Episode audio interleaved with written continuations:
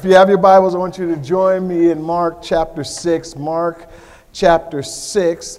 And uh, please don't leave right after the service. We're going to honor the Lashanias this, this Sunday. This is Dave and Pam's last Sunday. And, and man, what? I, I don't even want to talk too much about that. I'll start gushing. Dave, Lashania, and Pam, they have been amazing disciples and followers of Jesus Christ and great examples for me. And so we want you to stick around and, and share a meal with us today as we honor their time with us and send them off well. Mark chapter 6, I'm going to pick right up where Dr. Stevens left off. I call I like calling him Doc. Didn't he do an amazing job handling that text like three weeks ago? Yeah, and so did Eric. Eric did an amazing job. We have some good teachers here in this church, man.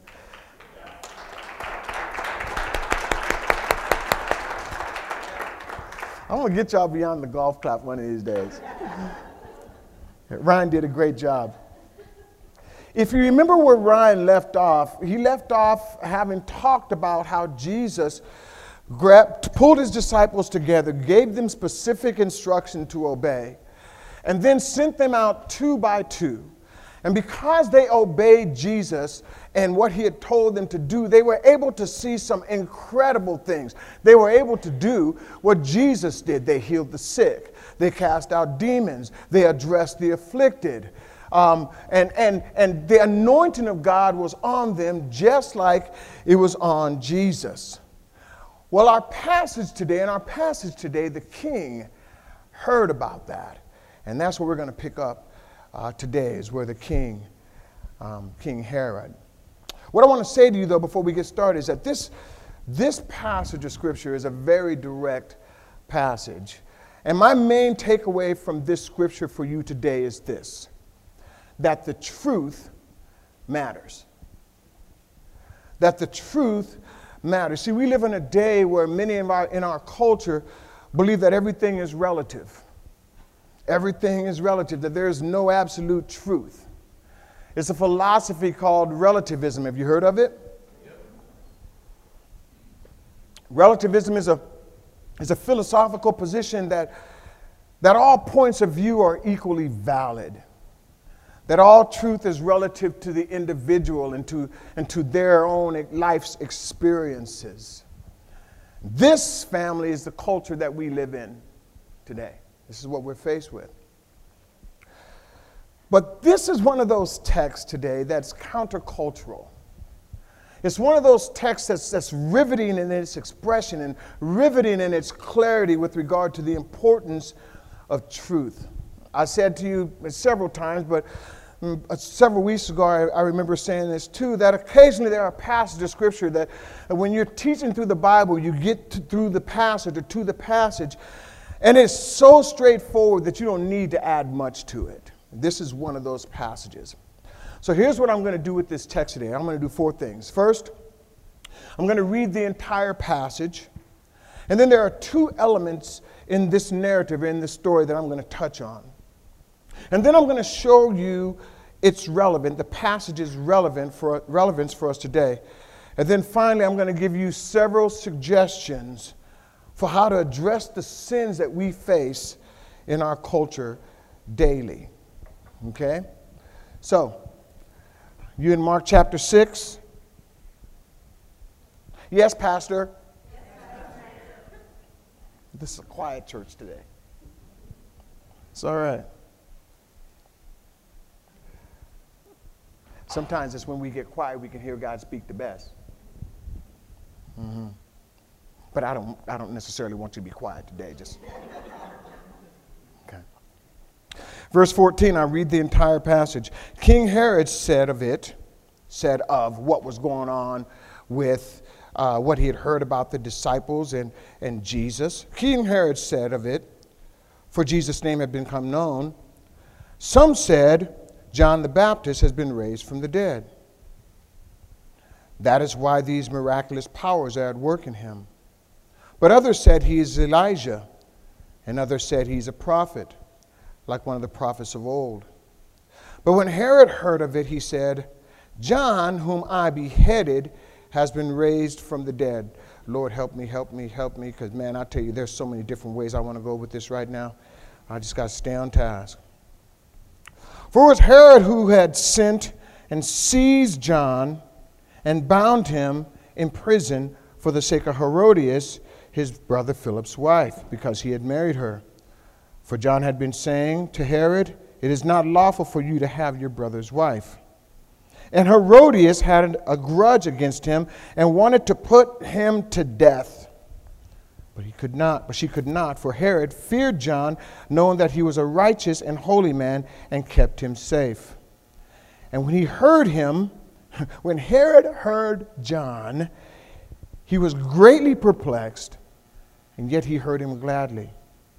But an opportunity came when Herod, on his birthday, gave a banquet for his nobles and military commanders and leading men of Galilee. Uh, what, what opportunity? Opportunity for Herodias to do something about John the Baptist, who she despised.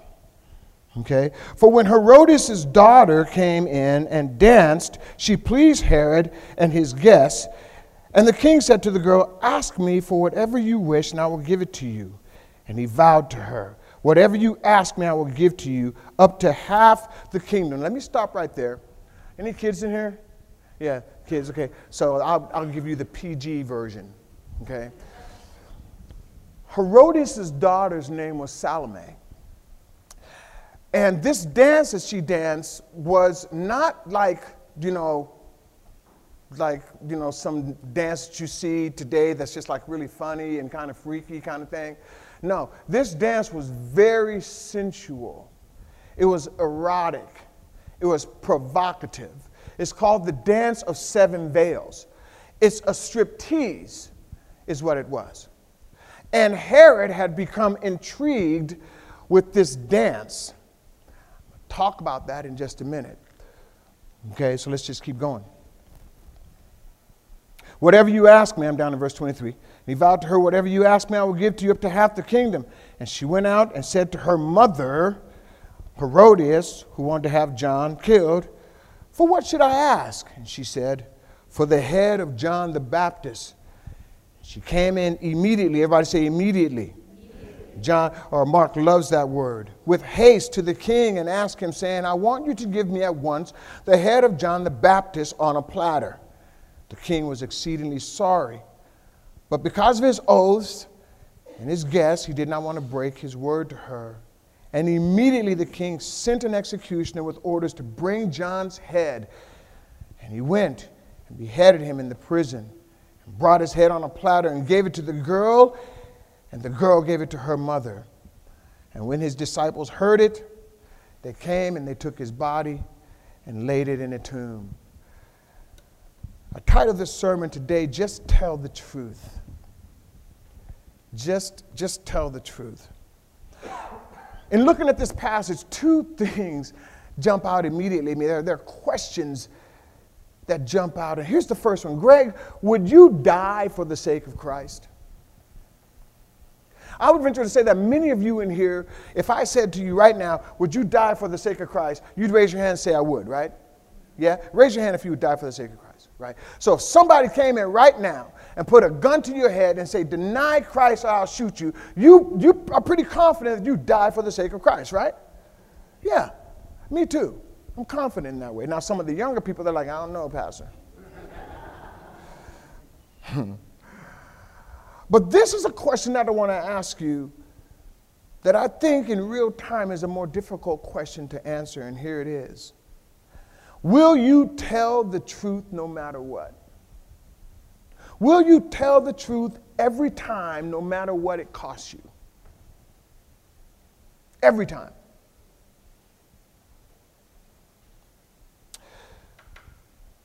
Why is it so hard for us to tell the truth? Or maybe a better question is why do people prefer to lie or stretch or massage the truth rather than being direct in telling the truth? Dr. Crawford Loritts says it this way He says, We lie because we fear something. People lie because of the cost of telling the truth. Why? Because telling the truth is going to cost you something today.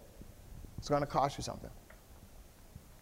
A couple weeks ago, probably three weeks ago now, you know, uh, I'm getting a little stiff. I don't, I don't work out like I used to. I used to ride a lot. I used to ride my bike, you know, the pedal bike. Now I ride my bike, you know. And so I used, I, yeah, preach it, brother. Um, and so I'm not as flexible as I used to be. So, you know, I'm, I'm, getting a little stiff. So I went to see a doctor who I wanted to, to see if there was some kind of physical therapy I can get into. And, you know, my wife and I started to exercise more, you know. But when I went to the doctor, he told me something that I wasn't expecting. He said, he said, um, he said, uh, your blood pressure is high. And I want to monitor your blood pressure for the next couple weeks. I want you to take your blood pressure twice a day. I want you to take it in the morning and in the evening. And then when you come back in a couple weeks, we're going to average your blood pressure out to see if we need to put you on, on medications. Will you, will you do that? I'm like, yeah, but you know, I ain't never taken a medication in my life. Matter of fact, I don't like taking pills routinely for anything right? So I'm kind of I'm wrestling with it, but I'm doing good, man. I'm doing good. I'm taking my blood pressure every morning and every night, right? Around five days into it, I take the blood pressure one day, one, once in the morning. I hadn't quite taken it at night. And my wife comes to me, and you know my wife is very direct. you know, and she knows how to ask the right questions. She says, So, Greg, um, did you take your blood pressure today? I said, Yes, I did. Which I did. She said, Twice. And you know, in that moment, I'm thinking, man, you know, I'm thinking 1 John 1 and 9. You know, if I, if I don't exactly tell the whole truth, that if you confess your sins, he's faithful and just to forgive you of your sins and cleanse you from all unrighteousness. I'm thinking, how in the world, for sake of relationship, can I get around telling the exact truth? But you know, you can't. You got to tell the truth. You know, sometimes we try to Stress the truth for sake of relationship. Right? Okay, okay. How many married people in the house? Raise your hand. You know, it's sometimes the toughest thing to do is to tell the truth, the whole truth, and nothing but the truth so help you God to your spouse, right? I didn't think I was alone. I know I'm the pastor and everything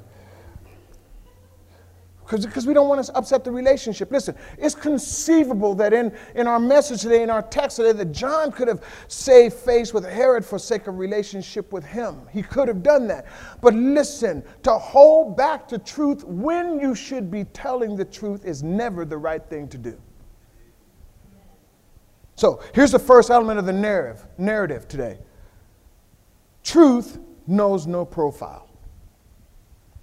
It knows no, no profile. John chose to tell the truth to someone that had control over taking or sparing his life. Let me talk to you a little bit about Herod today. Um, the Herod mentioned here in verse 14. This Herod is Herod uh, the Tetrarch, he's named, uh, Herod Antipas. Um, he was one of the sons of Herod the Great, and he ruled in Palestine, actually about one quarter of Palestine. Um, of Palestine. Galilee and Perea was, was in his province. He ruled from 4 BC to, 80, to AD 39. He was not a good ruler. He was, a, he was a wicked ruler, as a matter of fact. He was obsessed with power. He was of low moral character and integrity. He was often ruthless in his actions toward his subjects.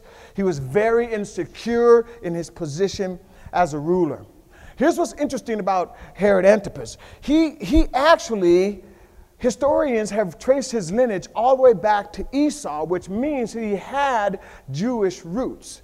And so here's why that's important because as, as, as a person with Jewish roots, he understood Jewish culture, he understood Jewish religion. And Herod Antipas would practice Judaism when it was beneficial for him. Hmm. He was not a good king. Herod Antipas was married to the daughter of uh, Aretas. He was an Arabian king, a very prominent Arabian king. This was his first wife. Let's talk about Herodias. Herodias was married to Herod Antipas' brother, Philip, his half brother, who was also, um, he was one of the sons of Herod the Great. Philip and Herodias lived in Rome right? This is where it gets kind of nasty. Just gets, this just, this just, this was the culture that they lived in.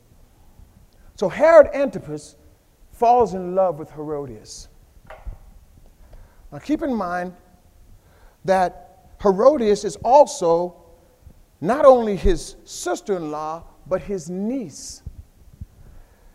Aristobulus was another son of Herod the Great, and Aristobulus was Herodias' father. So Herodias is, is Herod Antipas' niece and his sister in law. So Herod goes to, to Rome and he falls in love, he falls in lust with Herodias, goes back to Rome, woo, uh, goes back to, to his province, woos, woos her away from Rome. He divorces his wife, she divorces her husband, she moves in with him, and they get married. Does that bother anybody else but me? John the Baptist saw this, and John the Baptist called them on their stuff. Now, you know, I told you before, I think John is a unique character, man. I think if, if this story was written today, that John the Baptist would be one of those wilderness Alaskan mountain man casts that didn't come to, to Anchorage but like once a year. You know, guys with the full beard that, you know, they wear the same clothes for like four months. They don't shower or shave, nothing like that. And they come to town and you know they're kind of weird. John the Baptist reminds me of that kind of guy, right? So I don't think John the Baptist really cared about how he said what he said to Herod. So I, I can imagine John in the courts of Herod Antipas walking up to Herod and saying, Hey, man, how's your brother's wife doing? I can imagine him saying to, to Herodias, Hey, Herodias, heard from your husband Philip lately? You guys getting the picture? Herodias hated John the Baptist and was looking for a way to kill him. And so, and so Herod had locked him into prison to keep him safe. But listen to what the text said. Even after even after he was locked in the prison, Herod repeatedly went to visit John because there's something about the truth that he wanted to hear. John kept telling him, Man, you're breaking God's law, dude. You're married to your brother's wife, you're breaking God's law. And here's what I want you to remember He's talking to the tetrarch. He's talking to the king of a quarter of Palestine. And here's the practical lesson in this when it comes to telling the truth, when we're led by the Holy Spirit to tell the truth, we have no right to discriminate where, when, or who we tell it to. You see, the truth has no profile. The truth doesn't care if you're male or female. The truth doesn't care about your social economic status. The truth is just the truth. And when the Holy Spirit tells us to tell the truth, we are obligated as followers of Jesus Christ to tell the truth. Everybody say, just tell the truth. Just tell the truth. I heard somebody just scream it out.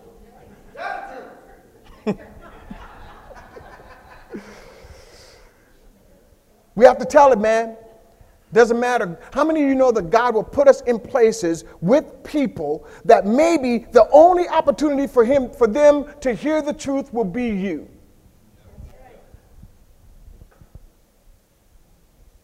Got to tell it. Got to tell the truth. So the truth knows no profile. That's the first element. Here's the second. Sometimes telling the truth is hard. You know, just like in Herod's case, I believe that people deep down, every person really wants to hear the truth. They might not like it, but they would rather you tell them the truth, even if it hurts, than to lie to them. So here's the point. I think, as followers of Jesus Christ, we have to stop thinking that somehow, in the name of grace and mercy, we need to sugarcoat or stretch or water down the truth. If we want to challenge each other to, to really grow in Christ likeness, family, we cannot be afraid to speak the truth in love to each other. We have to. Turn with me to Ephesians chapter 4. Let's look at Ephesians chapter 4. Let's see what the Apostle Paul says about that. Ephesians chapter 4. For those of you learn how to navigate your Bible, it's just to the right of Galatians. I used to say Galatians, but it's not Galatians, it's Galatians. And you biblical scholars used to correct me until I got it right. Galatians chapter, I mean, Ephesians chapter 4. Speaking the truth in love. You there? Go to verse 11. And he gave the apostles, the prophets, the evangelists, the shepherds, the teachers to equip the saints for work of ministry. I'm reading out the ESV, might read a little different than yours. For building up the body of Christ until we all attain the unity of faith and of the knowledge of the Son of God, to mature manhood or womanhood, to the measure of the stature of the fullness of Christ. Why? So that we may no longer be children tossed to and fro by waves and carried about by every wind of doctrine, by human cunning and craftiness and deceitful schemes. Man, how many of you know, man? There's, listen, the truth is so distorted today. People know how to bend the truth to make it sound like the truth, but sometimes it's a half truth. And how many of you know that half truths are more dangerous than full lies? And so what Apostle Paul is saying, he's saying, listen, man, there's all this stuff out there that would love to get you derailed, but watch this now. But rather, rather, here's how we grow. Rather, speaking the truth in love, speaking the truth in love, we are to grow up in every way in, unto him or into him who is the head unto Christ, from whom the whole body joined and held together by every joint which it is equipped when each part is working properly, makes the body grow so that it builds itself up in love. How do we grow as followers of Jesus Christ? We grow as we are courageous enough to speak the truth in love to each other. Proverbs tells us in Proverbs chapter 27, verse 5 and 6 open rebuke is better than hidden love. I love how King James says it. It's better than secret love. And watch this now. Faithful are the wounds of a friend. Why? Because when a friend tells me the truth, the intent is never to hurt me, it's never to harm me. But the truth will hurt when its application is to bring correction, right? But here's the truth if I apply the truth when it's revealed, will cause me to grow more Christ like in my character, which should be the intent and the goal for every follower of Jesus Christ. Here's the reality we don't always want to respond to the truth because responding to it can be hard. We don't always want to deal with the truth, and so that's why I love nestled in verse 17 how we sometimes, when we don't want to deal with the truth, will handle the truth. Verse 17 says, We seize it, we wrap it up, and we put it in prison. Mm. Yeah, so, so God sends someone to tell you the truth. And it's hard. And so you, you embrace it, you grab it, like, but I don't think I want to do nothing with that right now, so I'm going to wrap it up and you put it away for another time. Mm, don't change. Oh, oh, how about this? So God sends you to tell the truth to someone. Huh? And then and then you get afraid. You seize up, you seize the truth. And then you make excuses. I do too sometimes, so I'm, you're not alone. God, I just need to pray about that for a little while. Let me wrap that in prayer. Huh? And then, and then put it away. It's like, man, you know, God, maybe this is not the right time. Maybe I'll wait a little while longer till I'm absolutely sure. You seize it, wrap it up, and put it away. It's never a good thing. But just like in our text today, how many of you know that the truth will haunt you? Just like Herod, man. John is alive again. He's being haunted by the truth. You can deny it, you can ignore it, you can wrap it up, you can tuck it away, but the truth will come back for you. Here's, and here's also what's true lies will eventually fall apart. Lies can be swept under the carpet. But the truth will always come back. I love what Dr. Martin Luther King said about the truth. He said, Truth crushed to the earth will rise again. Just tell the truth. tell it without compromise. Here's a statement for you. Avoid, avoid being in environments where you might compromise the truth. Avoid being in environments where you might compromise the truth. Avoid getting yourself in situations where you might compromise the truth. Avoid, avoid being in situations where you know I've wrestled with this thing for, for a while, you know, but, but uh, I think I'll go over here. I think I'll go see this person, or I think I'll go to this place. And you know that, that you have this propensity to get to lose focus. Avoid those situations where you might compromise the truth. You following me? Okay. So now, how does all this apply to us real time? I, I want to answer that by asking three questions. First of all, how important is the truth of God's word to you? Here's what we believe here at LifeSpring. We believe that God's word is the final authority and has supreme authority over all of life. We believe that we don't have the option to obey it or disobey it. We believe that, that God's word contains the standards and the principles by, by which we must live our lives. And here's the truth we can't take from God's word what we want and what fits and leave the rest. We can't choose to obey some of it and disobey the rest and think that it's okay because it's not.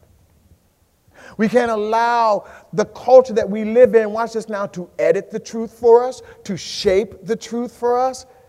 We can't do it. We have to know God's word, and we have to know that God's word is the final statement. It is the truth for how we must live our lives. I love what Jesus says in John 17 and 17. He says, Sanctify them in the truth. Your word is truth. It's most important. Here's the second question How clear are we about what's right and wrong? The scripture will help us to delineate what's right and wrong. You know, um, about a month and a half ago, I was, I was in conversation with someone that's really, really dear to me, and they were pointing out the difference. Actually, they were talking to me about the difference between marriage and domestic partnership, and they said that there is no difference, no biblical difference between marriage and domestic partnership. And the way that they had, had expressed it, man, it really sounded good because the state that they live in embraces domestic partnership and gives the same right as marriage. Sounded good. I had to go to the scripture and see the difference between what a state sanctioned domestic partnership is and what a biblical covenant marriage is. How clear are you, based on Scripture, about what's right and wrong? How many of you know we are challenged every day with the validity of Scripture? How many of you know that? Okay. Here's the third question Is it necessary for those around us to know what's right and wrong? Man, wow. Hold on to your chairs because here we go. Yes, it is. It's important. Jesus tells us in Matthew chapter 5, verse 13, that we are the salt of the earth, we are the light of the world. And he goes on to say that he is the way, the truth, and the life, and no man can come to the Father but by him. His transforming power resides in us. We're to be difference makers. We're to be salt. But how will the world know what's right if we don't stand up for what's right? How will the world know what's truth if we don't stand up for the truth?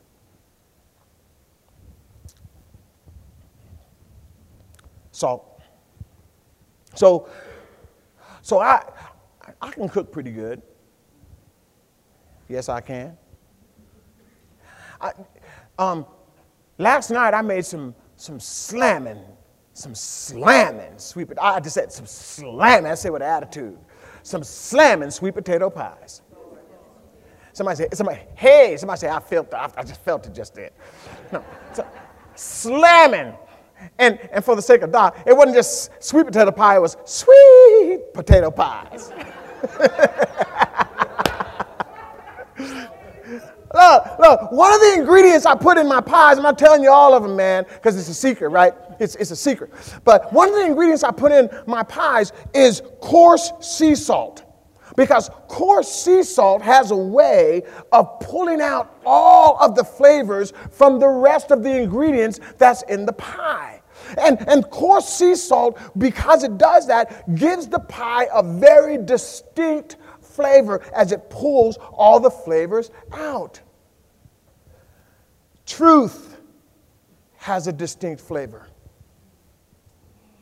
And in this age of tasteless relativism, intolerance, and affirmation, the taste of truth is being lost in our culture.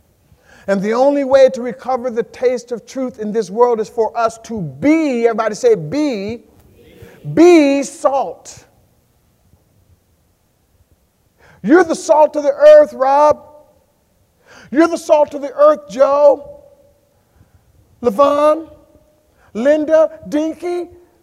We're the salt of the earth. We don't have to be anything or try to concoct being anything. Jesus said we are. We just need to be who we are. Yes? If you have it, say amen. amen. Hallelujah. I just felt that Church of God in Christ thing coming on me just then. I'm getting ready to close. I am getting ready to close. You guys laugh and say, ah, ha, ha, ha. I no, I am. Getting ready to close. Okay.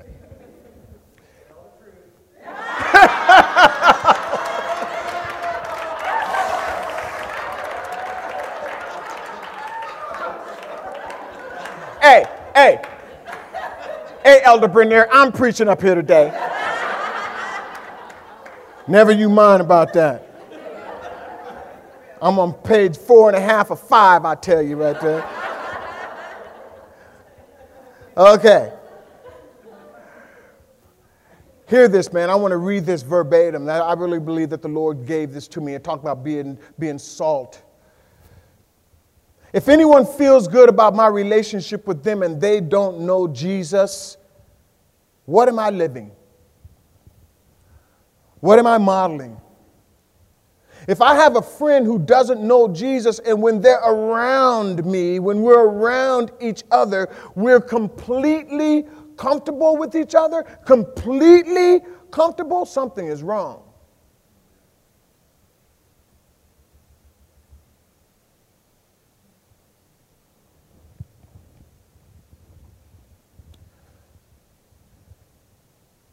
Two relationships, eternity hangs in the balance of both.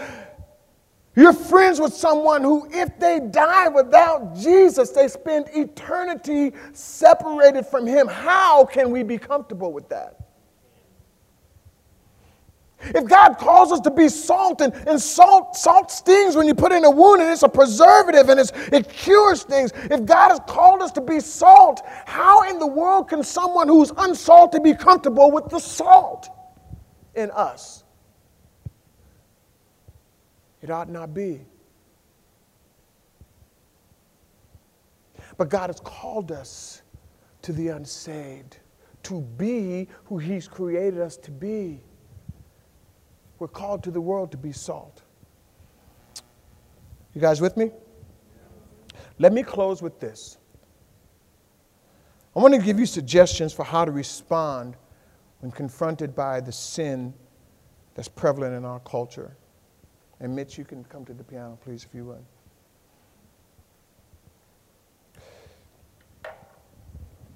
They're up there on the board, on the screen. First, make sure your own heart is clean.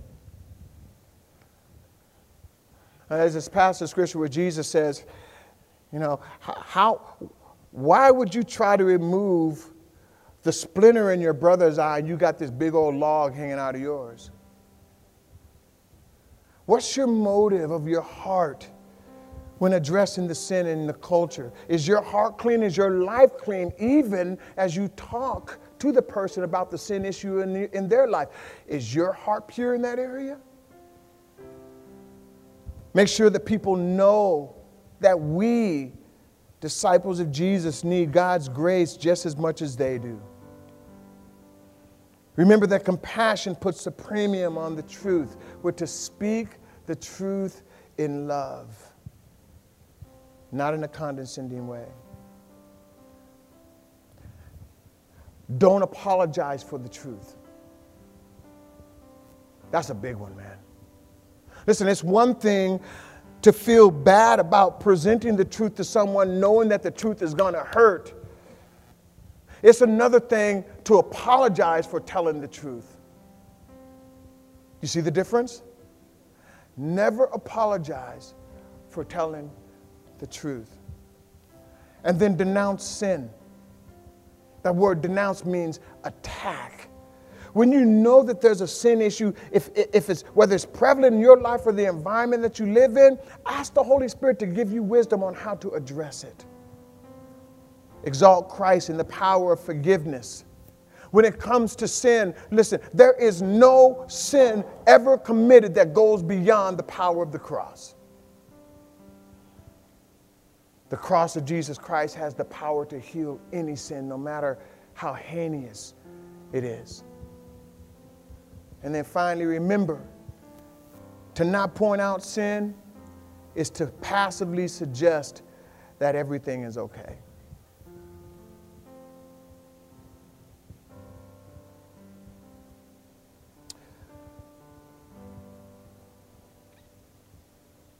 Will you stand with me?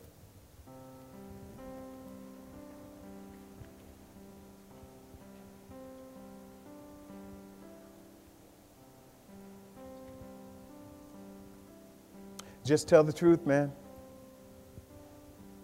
Just tell the truth. Listen, I, I can't tell you how many times is because God gave me two weeks on this message. I was supposed to preach it last week, and then we had that blowout service where we didn't get to the message. You guys was you remember that? So I, I've been marinating on this for two weeks, man. And man, the message finds the messenger first with every head bowed and every eye closed, nobody talking, no one walking unless you absolutely have to.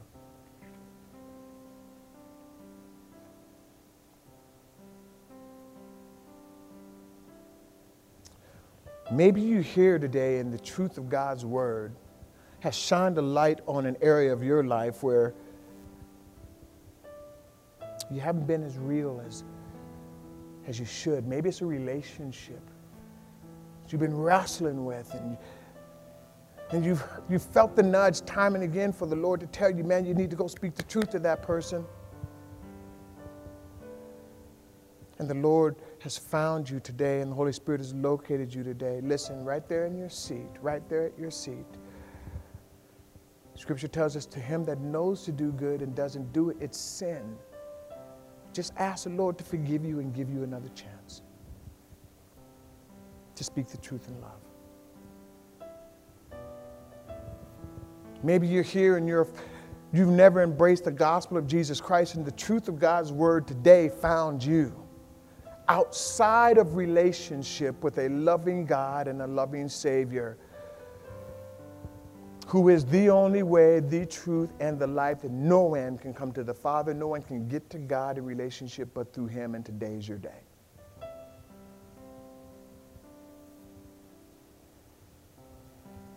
If that's you and you want to enter into a relationship with Jesus Christ for the first time, won't you slip your hand up? We want to pray for you.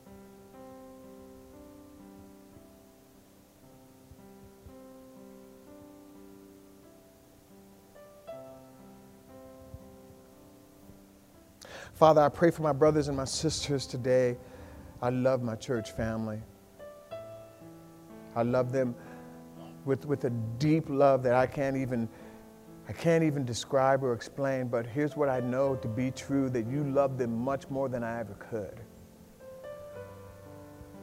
And so, in the areas of their life that, that they need you, Lord, will you continue to reveal truth to them? Continue to call them deeper into relationship with you. So that at the end of the day, when we stand before you, we get to hear you say, Well done, my good and faithful servant. Help us to be faithful of the things that you've given us. Help us to live our lives according to the truth of your word, I pray. In Jesus' name, amen.